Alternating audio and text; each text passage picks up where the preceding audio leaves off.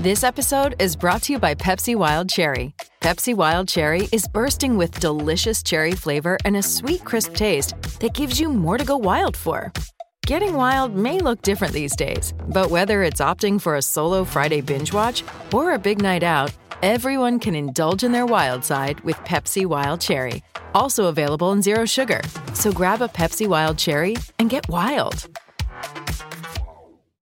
TCL is a proud sponsor of the Score North Studios. TCL, America's fastest growing TV brand.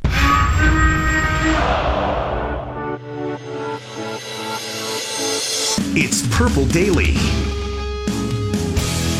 All right, welcome into Purple Daily. Matthew Collar here with you. Joining me right off the top of the show, Courtney Cronin, who is in Arizona and has just finished up talking with Mike Zimmer at the owners' meetings. Hello, Courtney. How are you?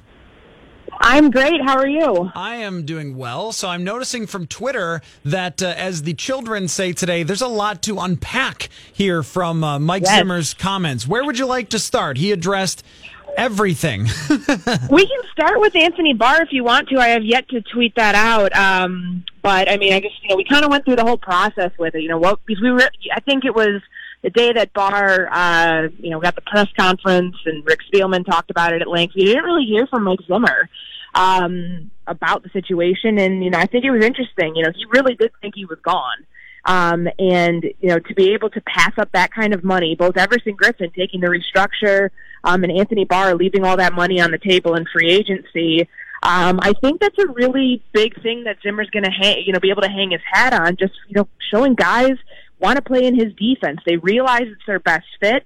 And certainly those two are, the poster child for, fit over money, essentially. Instead of chasing a big payday, they found a place where they're comfortable. It's a scheme that they're comfortable in. And I think that, for Mike Zimmer, that's a win. He said, it was keeping one of the good guys like that, because they had lost several pieces at free agency. Before that, with the departure of Sheldon Richardson, Latavius Murray, Nick Easton. So to be able to keep one of your own, despite what it did to the cap situation, it certainly makes things tough. That's a win for Mike Zimmer. So do we have the feeling then that Mike Zimmer and Anthony Barr are on the same page for what his role is going to be? Because, it seemed like throughout last year there were little jabs from Anthony Barr on a pretty consistent basis about him wanting to rush the passer more. And that seemed like a top reason for him to go play for the Jets and to rush the passer more. And instead, he comes back here. I would have thought it would have to be contingent on his role being tweaked a little bit. Did Zimmer talk about that? I think that what they anticipate, he said this a few weeks ago with, him as a pass rusher and, is that going to be a big part of his role? I still think it's a little early before he's going to get into, committing to something like that. But it's that versatility, because once again, he talked today about, Vikings are going to be bringing in some exotic things next year. It's going to be a lot of things, as offenses are going, sideways within these West Coast schemes and cutting back and what that does to a defense.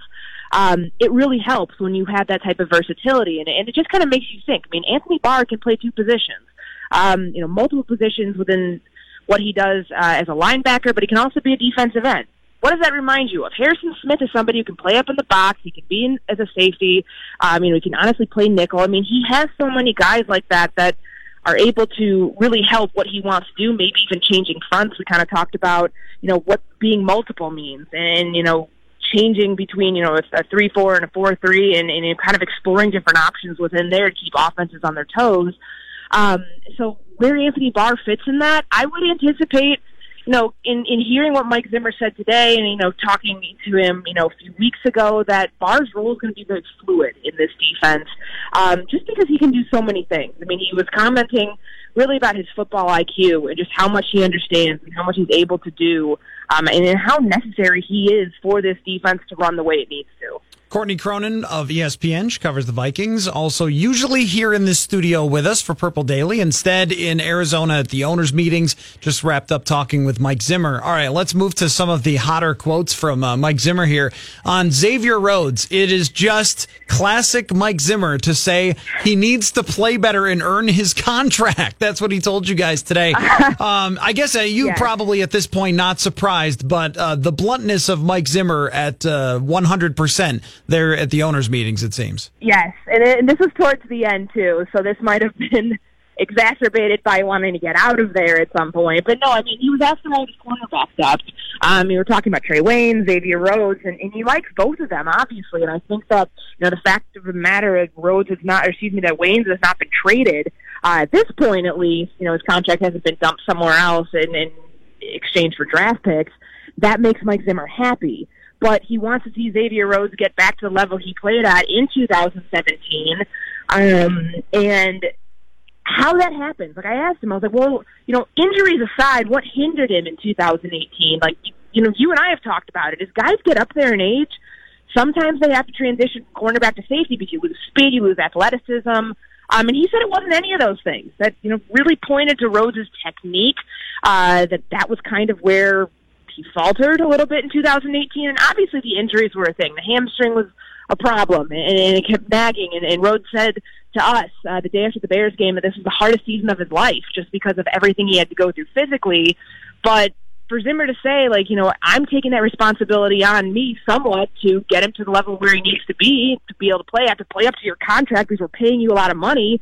You know, it's kind of put up or shut up. And I think that, you know, Rhodes is one of those guys. I mean, We've heard the same type of thing said with Anthony Barr and Mike Zimmer, where sometimes it comes across as maybe a little harsh, but those two understand each other. And I would say that, you know, Rhodes is definitely one of those, you know, jump on the table guys for Mike Zimmer as well. And he expects a lot out of him because that defense, those cornerbacks, I mean, the reason, you know, they drafted, they love having cornerback depth. They need Xavier Rhodes to be part of that.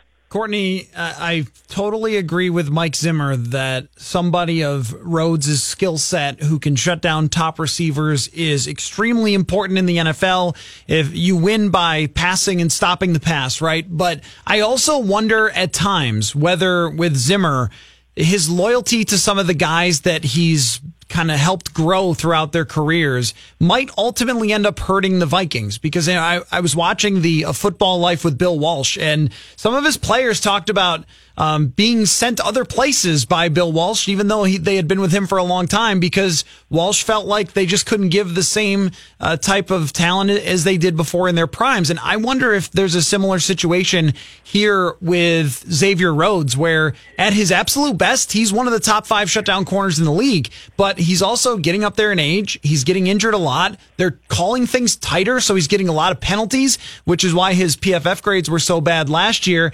And they have other players who might be able to replace him. I just ultimately wonder if some of that cap space could have been used on the offensive side instead, but Zimmer was just extremely loyal to these guys.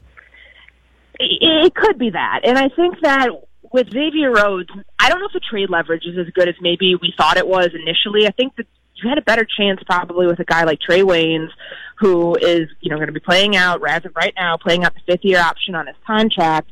And is going to be looking for that next big payday. Right now, it doesn't feel like he's going to be here in 2020, just given the situation that they have with the salary cap and that, you know, another team. I mean, Trae's a really good corner. Would I call him elite just yet? I don't know, but I think that he's, you know, pivotal to what Zimmer wants, you know, to do, like, in his defense. So, you know, with a guy like Rhodes, is the best? Have we already seen the best? I mean, 2017 was a really good year, and last year was not. Can he get back there?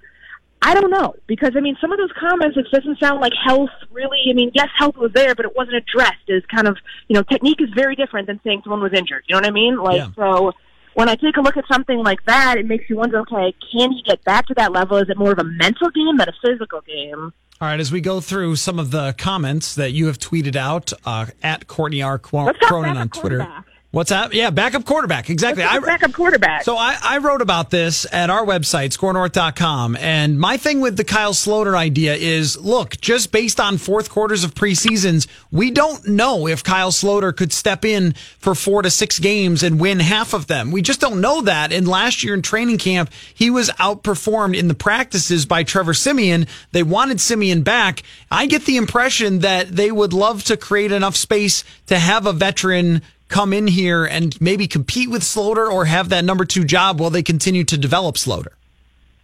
Yeah, and I think that it's just, as you said, are we judging Kyle Sloter off of, you know, a 3rd preseason, fourth preseason game? I think that's honestly all we really have to judge him off of right now. I'm not sure if he's ready yet. Of course, you know, he's put comments out that he believes he's ready to start. I know last year when I talked to him, he said he felt like, this was before season, that he felt like he was ready to be a backup quarterback and play for real in the NFL. We just don't know yet. But obviously, I mean, Denver saw something in him a few years ago. The Vikings saw something in him a few years ago when they signed him. And I think they still definitely want to keep him around. But, you know, as Mike Zimmer said, of course they prefer to have a veteran backup. Somebody, you know, as we talked about last week, you know, as I reported that there was a chance that Sean Mannion could potentially come to the Vikings on a free agent visit because they do have, you know, you only have two on your roster right now. And, yeah, most times a lot of teams roll with two, but I just don't think you want to take the risk of having Kirk Cousins go down. Yes, he's durable. He's very long streak of starting games. But when I take a look at that in a nutshell, I just don't think that the quarterback depth is where it needs to be, and they're going to explore all options there. Courtney Cronin joining us from Arizona here on Purple Daily. All right, now Riley Reiff to left guard. That seems like it is a realistic thing depending on the draft, which kind of, I mean, not that we didn't know this already, but it sort of makes it extremely obvious that their first round pick is going to be an offensive lineman, and it would be really stunning if it was anything else. Yeah, I think that what Mike Zimmer said with the positional flexibility that, you know, moving Reiff to guard, you know, and potentially moving Brian O'Neill to left tackle, that's stuff that they've talked about, and it's stuff that, you know, we've talked about it months now. And keeping those scenarios in the forefront and keeping their, you know, flexibility for what they want to do, that's important. And I asked him, like, how do you feel about the state of the offensive line right now? And I think he does feel really good about it. It's just going to be a matter of, can you get guys to stay healthy? I think that that's for Josh Kline, you know, regardless of how he played last year, and kind of that, you know, what he talked about with his own technique last week and just that refreshing sense of vulnerability and self-awareness that, yeah, I've really not been great at times. And, you know, wanting to get better. Those 46 starts, though, were a very big deal for Mike Zimmer. And knowing, you know, all the injuries that the Vikings had on the offensive line in the last few years, that's going to be important. But, yeah, I agree with you. If they don't go, you know, sure.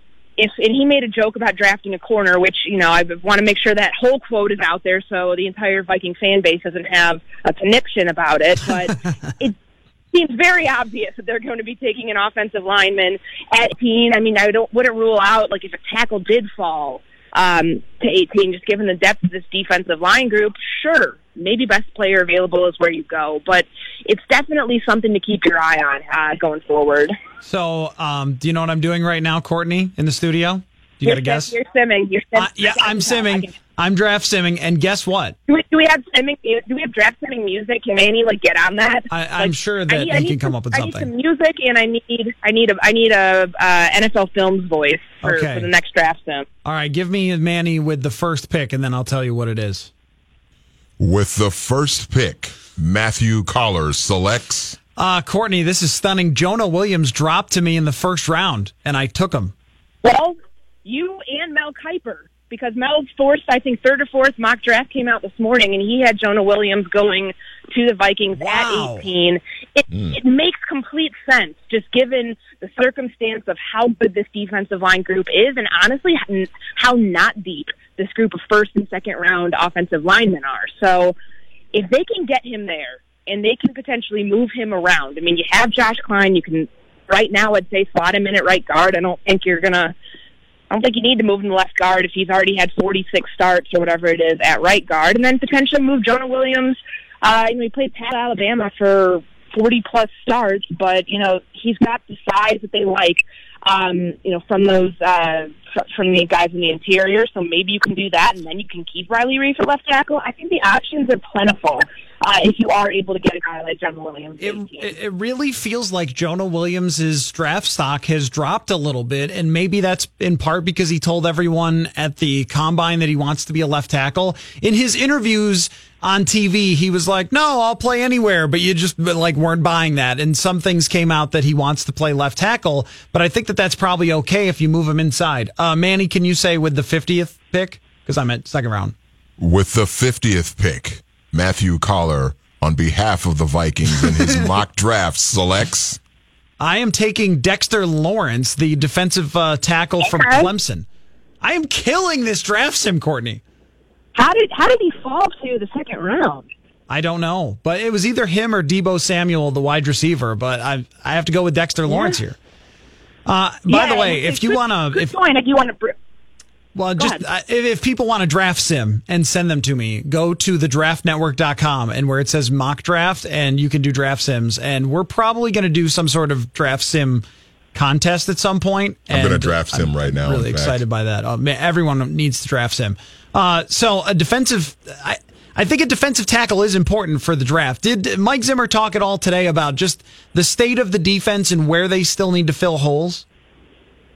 Yeah, I think that, you know, with a guy like Shamar Stephen, they really like him as a run stopper. He's fundamentally sound. Is he Sheldon Richardson? No. But, you know, that's a spot where they've had a lot of different looks, and, you know, they like to rotate players in there, and, you know, what they do next to Linval Joseph, and having that three technique position be as sound as it is, that's going to be critical. I think for him, it's a really important thing to keep the defense where it's been at and being able to pay guys and keep these pieces, these fundamental pieces, these foundational pieces in place, to continue doing what he wants to do. And he was, you know, saying kind of a lot of the similar things that he said a few weeks ago. They're going to be exotic. They're going to be, you know, doing a lot of different things to throw at offenses, and they're going to try out a whole ton of stuff this year. And it kind of, you know, brings you back to week 4 last year when he, you know, kind of had to go back to the drawing board and go through some of the changes and fix the things after they kind of hit rock bottom in Los Angeles. You know, I anticipate that this is going to be, you know, a bounce back year for them defensively for sure, just because of some of the ideas that he's thrown out with different fronts and being multiple, and being able to retain those pieces. If you follow what their strategy has been in free agency, I think that certainly points to kind of what they have in store coming in the next few months. Okay, Manny, 81st pick. With the 81st pick, Matthew Collar, on behalf of the Minnesota Vikings, in his mock draft, selects... I am taking Dawson Knox, the tight end from Mississippi. Tight end. Yeah. Yes, he is a raw prospect, but I think if Kyle Rudolph is staying on this team this year, it's not a bad idea to draft one a little bit higher and just increase your odds of having the next starting tight end on the Vikings if Kyle Rudolph does not want to stay. And he can run, too. For sure. Yeah. And the thing that's really interesting, I asked Mike Zimmer just how he feels about the pieces that are around Kirk Cousins. Does he think they need to have more weapons, whether it's a second tight end, you know, vertical threat tight end, more of a wide receiver, or number 3 wide receiver? And he said no. He says he likes the personnel they have right now. It wasn't kind of, you know, the answer you were expecting to be, yeah, we'd like to finally solidify the number 3 receiver position or have somebody to complement Kyle Rudolph. He likes the personnel they have, of course. Would you like to be able to have more chess pieces? Anyone would say that. And, yeah, it just kind of depends on what your cap situation is like and what you do in the draft. But he's confident. I mean, with, you know, Diggs and Thielen, that's what he is going to put in the forefront, and that's what he was, you know, harping on. Yeah, those are really good pieces to have around Kirk Cousins. But if you get a guy like Dawson Knox, who is athletic, from what we know, as you said, he's a raw prospect. That's why he's fallen to. He would, you know, you'd be able to get him potentially in the 3rd or 4th round. Maybe he can be that for Kirk Cousins, be the guy who stretches the field as a vertical threat, you know, your F tight end that you can move around as a chess piece, and give them something aside from what they have with Kyle Rudolph. Courtney, anything else before you go that stuck out to you from Zimmer at the owners' meetings? Well, it's interesting talking to him kind of in a more relaxed setting. You get kind of a introspective look back on what happened, you know, last season, and I think the really interesting takeaway is from Zimmer about stringing success from year to year. He's like, well, we have to be successful first in order for me to do that. So, okay, touche. But you take a look at what's happened every single year since he's been here. 2014, you know, he takes the worst defense in the NFL and makes them what they are, but, you know, they still finish where they do. 2015, great year, division champions. 2016, we all know what happened with the 8-8 finish after, you know, starting 5-0.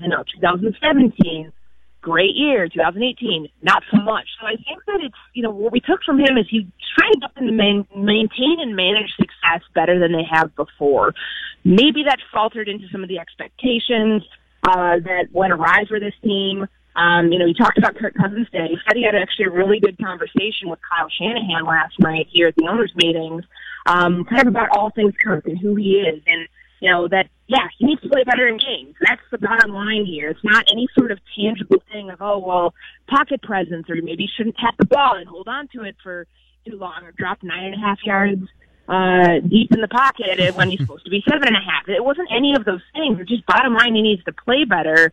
And I really think that what that boils down to is the Gary Kubiak, Kyle Shanahan connection. I think that's what Zimmer was getting at with this conversation. But all of those things are going to factor into, is this team successful or is it not? And if they are, how can they manage that? How can they finally string consecutive successful seasons, consecutive winning seasons together, where the team is in the playoffs under Mike Zimmer in back-to-back years? So I would allow me just a second of snark. So when you and I were talking about how 4,000 yards and 30 touchdowns didn't really mean anything, the head coach of the football team is saying that Kirk Cousins needs to play better. So I'm just going to leave it right there. In game. In actual big situations, not just at the end of a game when you're down 22-6 in Chicago and you throw for 200 more yards. Not those type of situations. Yes, exactly. And I think that, if we talked to him at the Combine, and the formula that he said that he's had success with before is that, all of the UFAs he's had under him in year two tend to play better. Well, there's no real scientific way to prove that. It's all on a situation and case-by-case basis. But with Kirk Cousins, at least they've got stuff to where they're trying to be proactive with it, hiring Gary Kubiak. Once again, Mike Zimmer was waxing poetic today, just about, he said he's never been with a staff like this offensively, and just how much he's enjoyed being in those meetings, more than he's probably ever been in his career as an NFL coach, just being able to see how they put this process in. It's in that, the way that they teach quarterbacks and the way that they work with their quarterbacks is different than any of the coordinators he's had. So that, to me, really speaks to kind of the bigger picture here of how they can get the most out of Kirk Cousins in year two. And, this really, yes, Zimmer has a contract extension. We know that.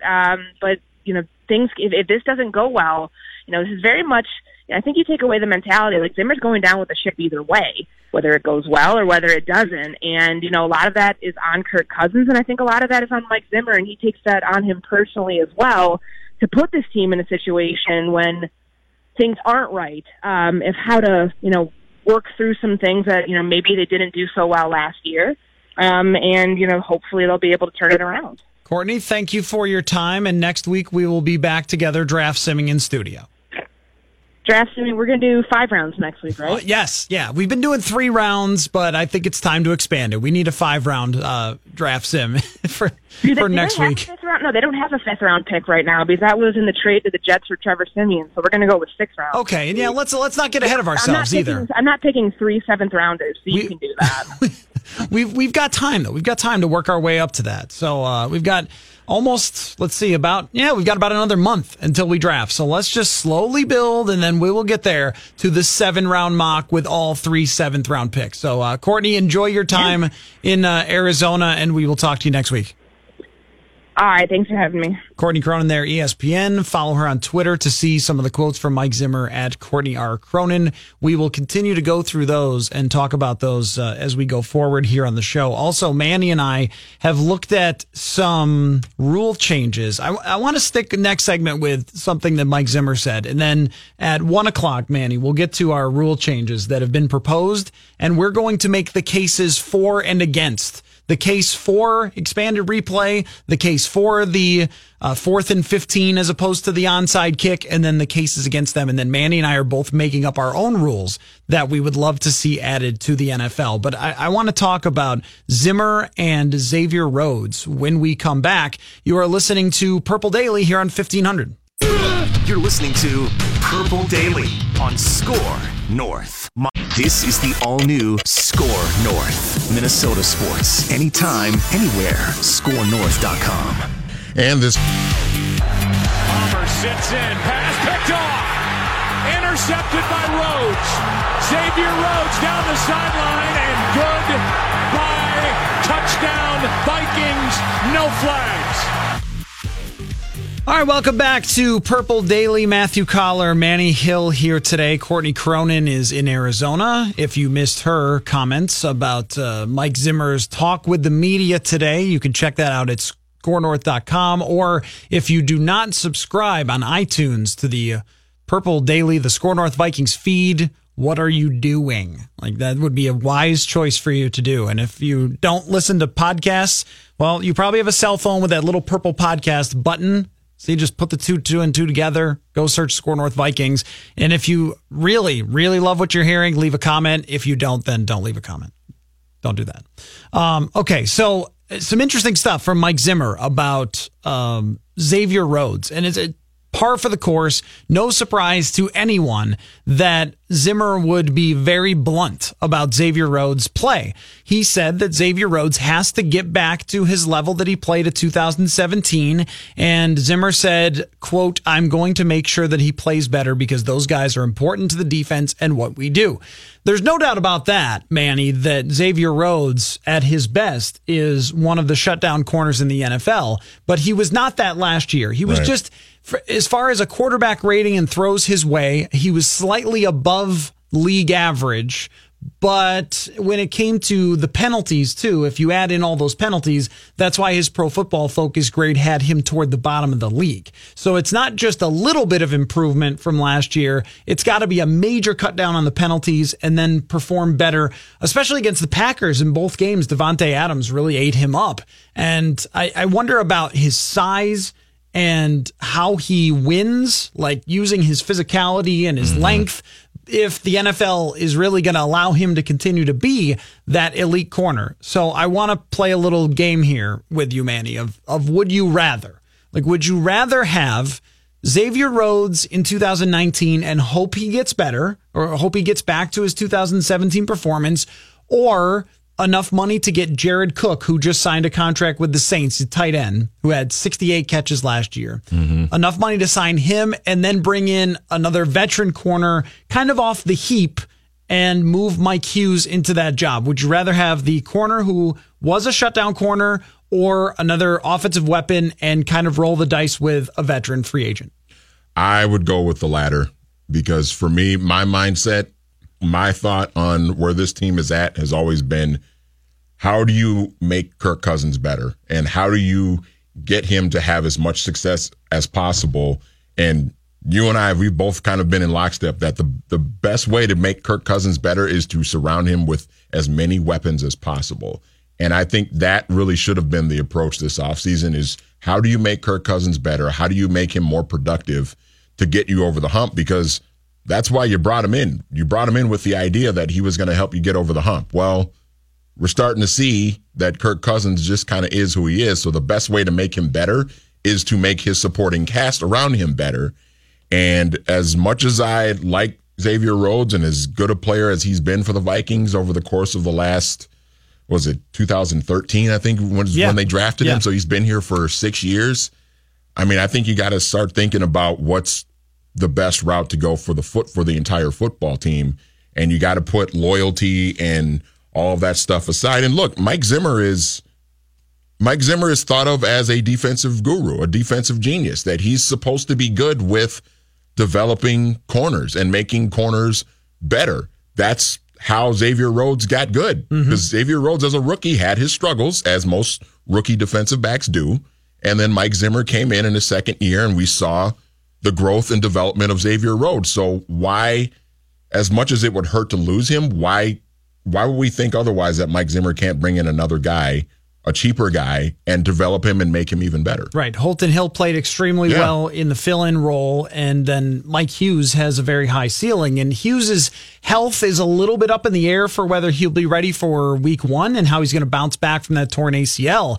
But with Kirk Cousins, it's pretty clear that the more weapons he has, the better he's performed throughout his career, which you would say for almost every quarterback. But I think with Cousins, it's a little bit extreme with him.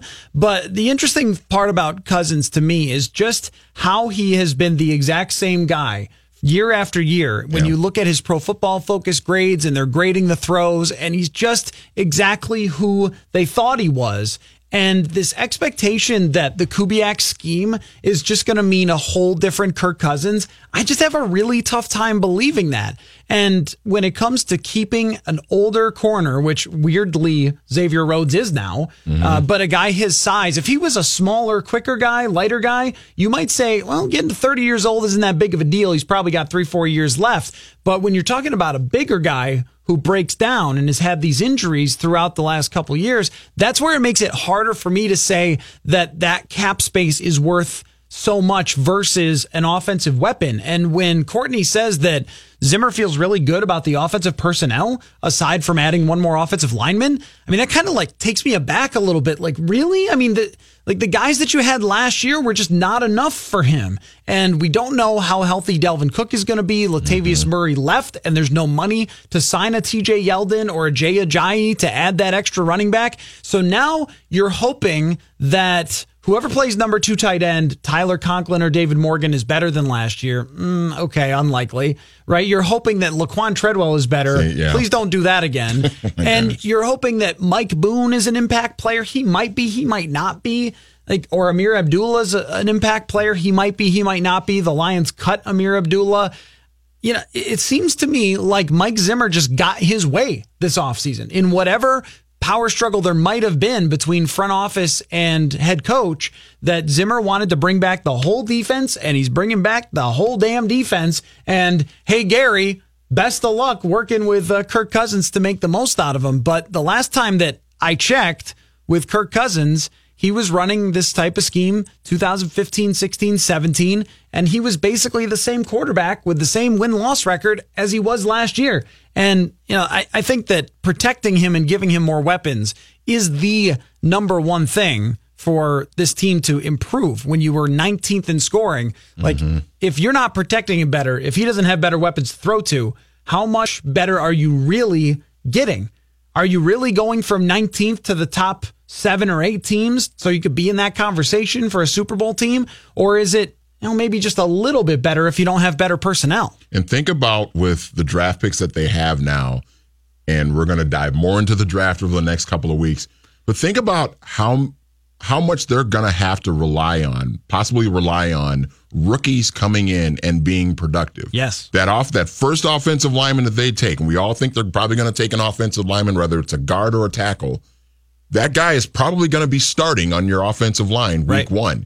You need that guy to be good, and you're relying on a rookie who's not a top 10 pick to step in and be really, really good and play at almost a Pro Bowl level for you, because that's what it's going to take. Are you going to take, you know, I like Dawson Knox, you know, from Mississippi. He's a tight end that can really run, but he's very raw. Right, if you take him, a real game changer. Yeah, if you take him in the third round, is he going to step in and right away and be able to fill that second tight end role for you, or are you going to be relying heavily on Kyle Rudolph again? So to your point about drafting someone to be able to fill right in, and this is really playing with fire. It's not that it can't happen, that the guy can't be great, but let's take a look at the tackles who were drafted in the first 2 rounds. Let's say they're looking at tackles this year. There are some good prospects, but last year, first 2 rounds, Mike McGlinchey was good for San Francisco, but he was the 9th overall pick. So you can't get Mike McGlinchey. Colton Miller at 15 was a truck fire. He was one of the worst tackles in the NFL, 15. Isaiah Wynn at 23 tore his ACL, so he's off the table. Connor Williams moved to guard for Dallas and gave them like average play. I believe he moved to guard. And then Brian O'Neill gave the Vikings average play when he came in. And then there was one guy, Orlando Brown, who was drafted in the 3rd round, who was a starter for his team and gave around average play to the Baltimore Ravens. That's about it for last year. None of those guys, except for Mike McGlinchey, were significant game changers in the first round. So, you know, I'm trying to look year by year. Like, how about this one? Like Jake Fisher. Remember Jake Fisher? 2015, he was supposed to be like a 2nd round draft pick, high 2nd, who would be a game changer. He turned into a tight end. Now, he signed with Buffalo as a tight end. Wow. Some of these other guys. How about Eric Flowers? Bus fire, right? Just a bad complete player. Disaster. Yep, bad player. DJ Humphries, total bust. Donovan Smith needed a couple of years to get decent. Those are from 2015, where we can look back and actually have a sample size. The better guys, usually at the top, like Ronnie Stanley has turned into a great player, but he's at the top. of 2016. And then you get into like Taylor Decker's been good and then some other guys, but you're really rolling the dice with just hoping that someone at tackle or guard can step in and hoping. This is the other thing. I mean, anytime a team is saying to me, well, see, the reason it's going to be better than it was is blank, you're like, well, you better hope. I mean, Josh Kline was not good last year. I watched a couple of his games. He played in this scheme, and Kline on his own conference call said, you know what, my technique wasn't so good last year. I'm like, oh, okay. Like, all right, then. There might be a bit of a problem. His team cut him. Yeah. And you're like, okay, this guy will solve all of our problems.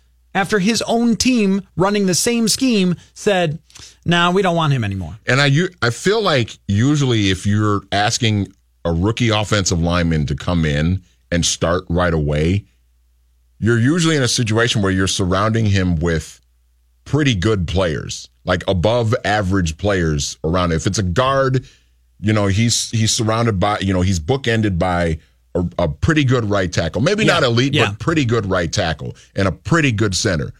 The Vikings, you ask a guy to step in and play at left guard as a rookie for you. You got Riley Reiff, who's an average left tackle. Yeah.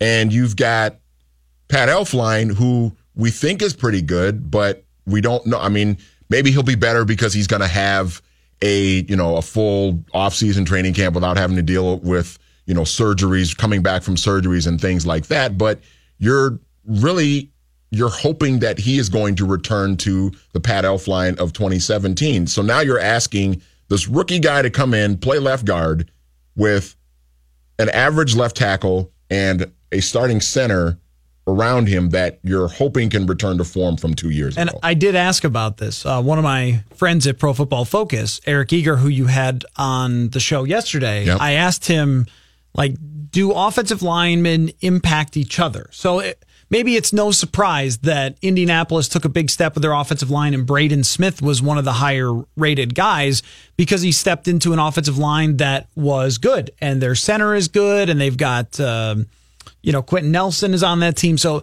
do they impact each other? And he said that PFF has found that the grades are higher, usually if the guy next to you is better. And you see a dip when the guy next to you falls off. And I mean, with Pat Elflein last year, just add that to the further context of why he didn't play as well, because he had with Tom Compton next to him. Right. Tom Compton, a career backup, and then Mike Remmers. So from that perspective, that might help Elflein to have someone experienced like Josh Kline, but we don't know what we're getting out of Josh Kline. Right. And where I come back to with this whole thing was with Everson Griffen bringing him back and Xavier Rhodes bringing him back.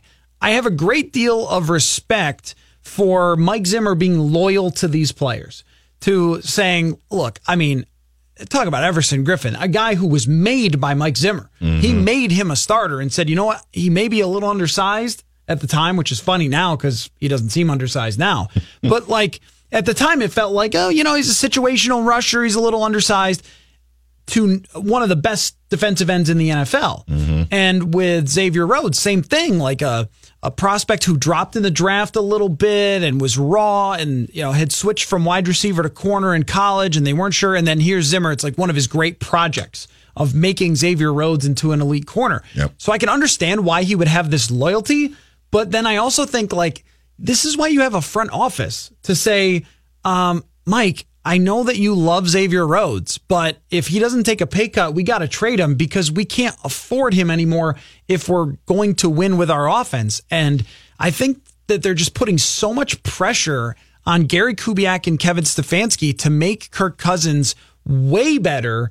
And I'm not sure he can be way better. I mean, last year, I'm not sure that everyone quite realizes how inefficient the Vikings offense was passing the football. Yep. But they were among the bottom third of the league in stats that are most telling, I think. Like, expected points is the most telling stat to me with passing, and they're 22nd.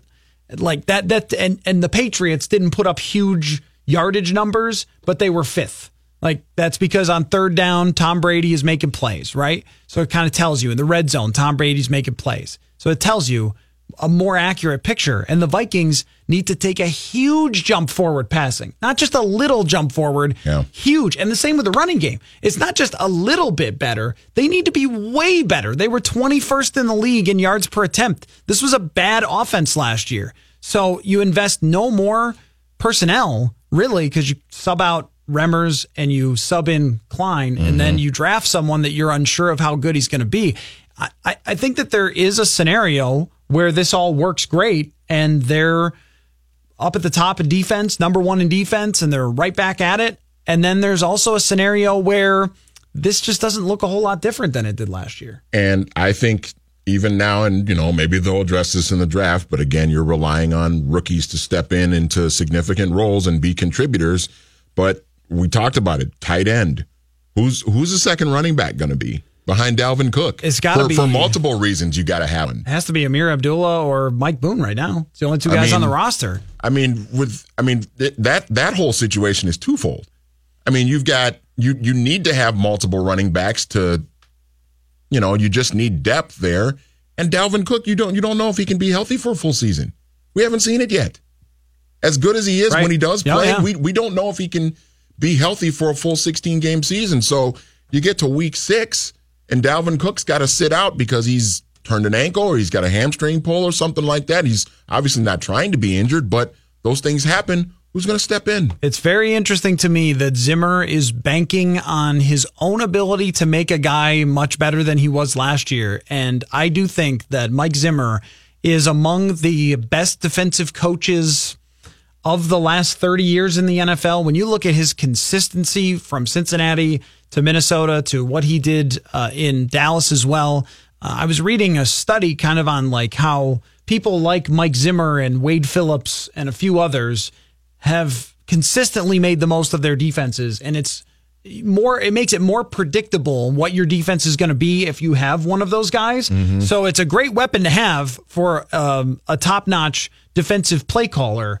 But that would also kind of tell you that they would still be able to have a really good defense, even if they sacrificed some of these guys. So, you know, I think that when it comes down to the loyalty, I respect it and I appreciate it. And Zimmer talked about that last year with Kevin Stefanski wanting to leave, about like being loyal to the contract that he signed. And it seems to be something that Zimmer holds way up there. And I respect that. But at the same time, there's a salary cap. If there was no salary cap, this would be fine. You would say like, well, you know what? Maybe you're paying him a little too much. But it's the same thing with like Joe Mauer's contract that nobody could seem to ever get over. It was like, well, you're not really paying that bill. And they weren't signing top free agents anyway. So let's not get too far into that one because people will angrily call. But like, we don't want to ignite the people that say cheap poll ads all the time. Right. But with baseball, like you're not footing the bill. So it doesn't matter if they overpay for player X.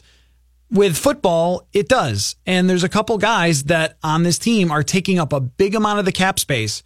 So, Manny, I did a little funky math with overthecap.com, the salary cap website. And if Kirk Cousins was on a rookie contract instead of his $29 million cap hit for this year, he's on a rookie contract, the Vikings would be bottom 3 in offensive spending around him right now. I mean, wow. They're number 2 in defensive spending. Like, I'm not sure that is the way to distribute your cash in 2019, especially when your play caller can up the level of play of people on the defensive side. So really interesting stuff from Zimmer. Make sure you follow Courtney on Twitter, Courtney R. Cronin. She's got a lot of the quotes coming out from Zimmer about Anthony Barr, about Xavier Rhodes, the backup quarterback situation. When we come back, A classic quote from Bruce Arians, I'm glad he's back in the league, and B, somehow Eminem involved himself in the AAF. We're going to talk about that, and then we've got our cases for rule changes when we come back. You are listening to Purple Daily here on Score North. Involved risk. Welcome to the all-new Score North. Minnesota sports, anytime, anywhere. ScoreNorth.com. Spring is finally here, and it's time to start thinking about your summer getaways. Bid on fantastic summer vacation packages from Jellystone Park and Warren's Lodging in Warren's, Wisconsin. Enjoy outdoor amenities such as Yogi Bear's Water Zone, the Yogi Bear Theater, mini golf, beach, and daily activities. Go to scorenorth.com, keyword auction, the bid. Auction ends tomorrow at 8 p.m.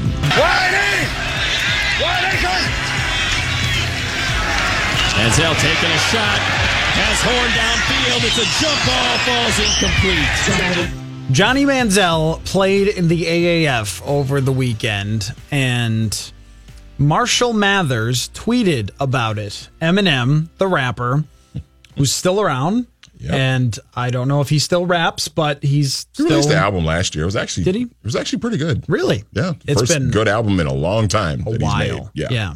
But apparently he was excited about the AAF because Eminem tweeted that he wants the AAF to have players fight like hockey, and that if they did that, then he would watch.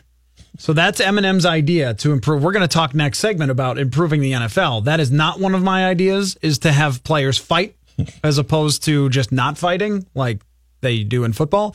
But Johnny Manziel tweeted, "I got you," or something like that, like, "Got your back, Eminem." So Johnny Manziel is going to bring fighting to the AAF, or I don't know, maybe just trying to get some likes. I really don't understand Johnny Manziel being in the AAF. Like, if you are this developmental league, it would seem to me that it's a good idea to avoid it becoming like a second chance league. And I think the CFL feels the same way. And that's why the CFL pretty quickly cut bait with Johnny Manziel when he acted up. We still don't know exactly what he did, but we can kind of figure that out from Johnny Manziel. It was probably either not coming to practice or still having off the field issues or whatever it might be. But they were really quick to be like, "Nope, see ya, Johnny Manziel. That'll be all. Our league is good. We don't need you. We don't need your name. We're set with the CFL, so get out of here." And with the AAF, I think that they're really like walking a tightrope by allowing Manziel to try to make his comeback there. I don't know if they want to be that league, because, I mean, my thought was, well, does Greg Hardy still want to play football? Or, I mean, right? Like, I mean, what's the difference? They both have an assault on a woman in their background, and then Manziel has a bunch of other problems, and so does Greg Hardy. So are we just like giving spots in the AAF to now every guy who basically isn't wanted anymore in the NFL for their second chance opportunity? I don't really like that. I would much rather see the AAF be the Kyle Sloter League. Yeah, Kyle Sloter needs to play some football. He's a third quarterback. He hasn't been in a game since college outside of the preseason. Like, get this guy in some games against other players with NFL experience or other players who are practice squad guys trying to make it or bottom of the roster guys. Get him some experience and help him develop at a little bit faster of a play with no real pressure. Like, that to me seems like a great idea. Having Johnny Manziel there just to hope a handful of people tune in to see Johnny Manziel is like gimmicky shtick that won't last as a long-term model. Yeah, no, I think what you're getting at is you want the AAF to be very similar to what the G League is for the NBA. Absolutely. Where you've got guys that are scrapping and clawing and trying to make it to the big show, but they need some seasoning, and they're not going to get any other opportunity to, you know, hone their skills and get better and develop. So you're opening up the doors with the AAF for these guys to come in and try and better themselves, and that, you know, an NFL team can take a serious look at them and say, okay, I kind of like what I saw in this guy. Let's bring him into camp and see what he can do and see if he can help us. And then, you know, you might see a guy or two come out of that league and turn into a good player in the NFL, perhaps. I'm with you. I don't think the AAF should be a sideshow. It should not just be where you just put in guys to try and boost ratings. I don't think that's what the AAF should be. It's not what the G League is for the NBA. They're not bringing in guys that are not good and got themselves kicked out of the league for whatever reason, and, you know, they're 29, 30 years old and they're still trying to hang on, and you know, they're kind of a big name, and the G League is trying to get ratings and try and get attention and all. Like, no, that's not what it should be. Right. And, you know, I just wonder, like, slippery slope arguments are like bad usually. Oh, if we do this, then what? next we're going to do that. Like in politics, they're usually just like not logical. Mm-hmm. And usually it's because one side doesn't have a very good argument. So they go, that's a slippery slope. But in this case, I think a slippery slope is the right argument of like, if you bring back Manziel, then who else are you letting come back into this league? And I know that there aren't a ton of Manziel characters who have been thrown out, but there's enough of them that you wonder, are they just all going to, guys that you don't want in the NFL, going to be calling the AAF to try and get a second chance? I'm not sure that that's what I want it to be. It much better as a developmental league and without fighting, Eminem. Sorry. I'm just going to go ahead and say it's not a great idea. I wonder if a few years ago, if the AAF was around a few years ago, if they would have brought in Ray Rice. Well, that's it. And that's the point, right? You know? Now, I personally think with Ray Rice, after what happened, he did everything right to try and make that right. Mm-hmm. Like he became an advocate and seemed to have gotten his life together and understood where his mistakes were. And I always think like, everyone deserves a second chance, but not a third, right? So, like, if he had been good at football still, I probably would have said, just like with Kareem Hunt, like, what he did was awful. But if he uses it to sort of shine a light on that in society and does the right things after that, then he should be allowed to come back, like Michael Vick. Mm-hmm. Michael Vick came back, and he kept his nose clean, and he did everything right, and, like, now he's on TV, and he was helping out as an assistant coach, I think, for a summer with the Chiefs. Like, these are good, positive things. He was going to be on Childress's staff when Chili was first one of the AAF coaches, but then Chili backed out, and I think Vic backed out, too. Right, so these are, like, good things that a guy made for a second chance in his life, and everyone deserves that. But, you know, is that what the AAF wants to be, is the second chance league? I don't know if they do. So, but we are not going to suggest anything close to what Eminem did for the AAF, but we are going to suggest some rule changes and talk about the ones that are on the table at the owners' meetings. 4th and 15 instead of the onside kick. Replay expansion. We're going to make our cases for those. When we come back, you are listening to Purple Daily here on Score North. This holiday, whether you're making a Baker's Simple Truth turkey for 40 or a Murray's Baked Brie for 2, Baker's has fast, fresh delivery and free pickup, so you can make holiday meals that bring you all together to create memories that last. Baker's, fresh for everyone. Free pickup on orders of $35 or more. Restrictions may apply. Get more ways to save at the Buy 5 or More Save $1 each sale. Just buy 5 or more participating items and save $1 each with card. Baker's, fresh for everyone.